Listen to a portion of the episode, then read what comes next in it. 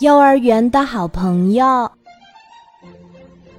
小小鸭上幼儿园已经快一个月了，但是它的胆子非常小，不敢主动找小朋友玩儿。说话的时候，声音也是小小的。嘿，你想和我一起玩吗？一只小狗走过来，对小小鸭说：“小小鸭可高兴了，这下它有朋友一起玩了。”不过，小狗得意地对它说：“小小鸭，接下来你要听我的指挥。”小小鸭觉得小狗比它大，于是就点点头同意了。没问题，小小鸭。我要去荡秋千，你来推我吧。小狗指挥着小小鸭，小小鸭使劲儿的推，秋千荡得好高好高。小狗在秋千上玩的可开心啦。可以让我试试吗？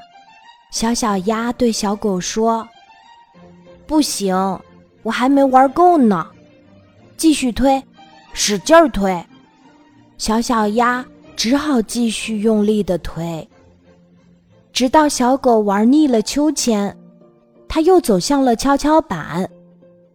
小小鸭，快过来，咱们一起玩跷跷板。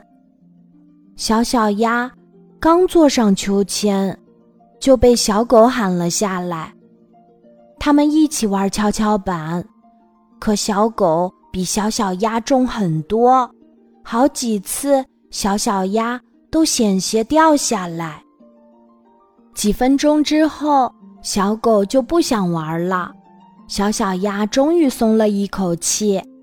可这个时候，小狗又说：“嘿，小小鸭，我们一起上攀爬架，看谁先爬上去。”说完，小狗飞快地爬了上去。啊，好高啊！摔下来怎么办呢？小小鸭害怕的后退了几步。小狗，上面太高了，我不敢上去。胆小鬼，哼，我不跟你做朋友。小狗嘲笑他。我才不是胆小鬼。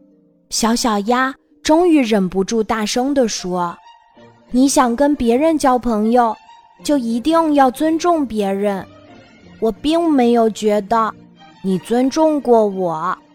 说完，他就转身离开了。小狗一下子愣住了，他觉得自己失去了这个朋友，他开始有一些后悔了。是啊，小小鸭其实挺好的。小狗呆坐了很久很久，他知道自己错了。今天的故事就讲到这里，记得在喜马拉雅 APP 搜索“晚安妈妈”，每天晚上八点，我都会在喜马拉雅等你，小宝贝，睡吧，晚安。